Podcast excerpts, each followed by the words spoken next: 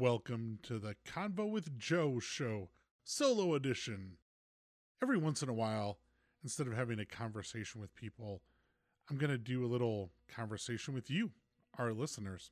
And of course, you can't talk back, so it's going to sound a lot like me talking and processing through some concepts. In this very first one, I, I had something come to me the other day that I realized in my job, I look at teams for a long, long time during the day to the point of probably on any given day, it's three to five hours a day.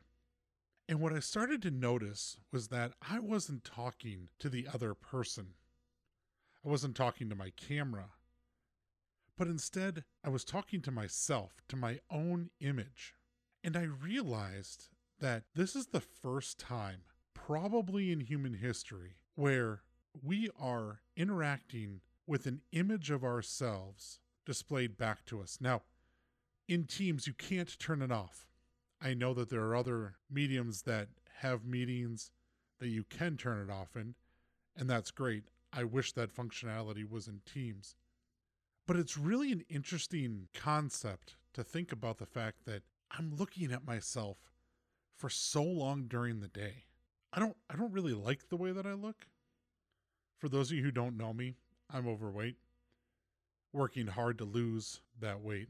But honestly, when I look in the mirror, I'm not a huge fan. And now I'm subjected to my own image for hours and hours. And as I'm talking with people, what I see myself doing, or what I noticed myself doing, is I'm looking at that image, seeing how I look, seeing how my expression is coming across, checking out to see do I look bad? Do I look okay? And honestly, pre COVID 19, I didn't really care. Like, I'd walk into a meeting and I never gave my appearance a second thought. I like to smile, I try to look happy. But now all of a sudden, I'm confronted with my own image on a daily basis for multiple hours in a day. What do you think that that does to your psyche? What do you think it does to yourself to be on? You can't see my air quotes. I just did air quotes.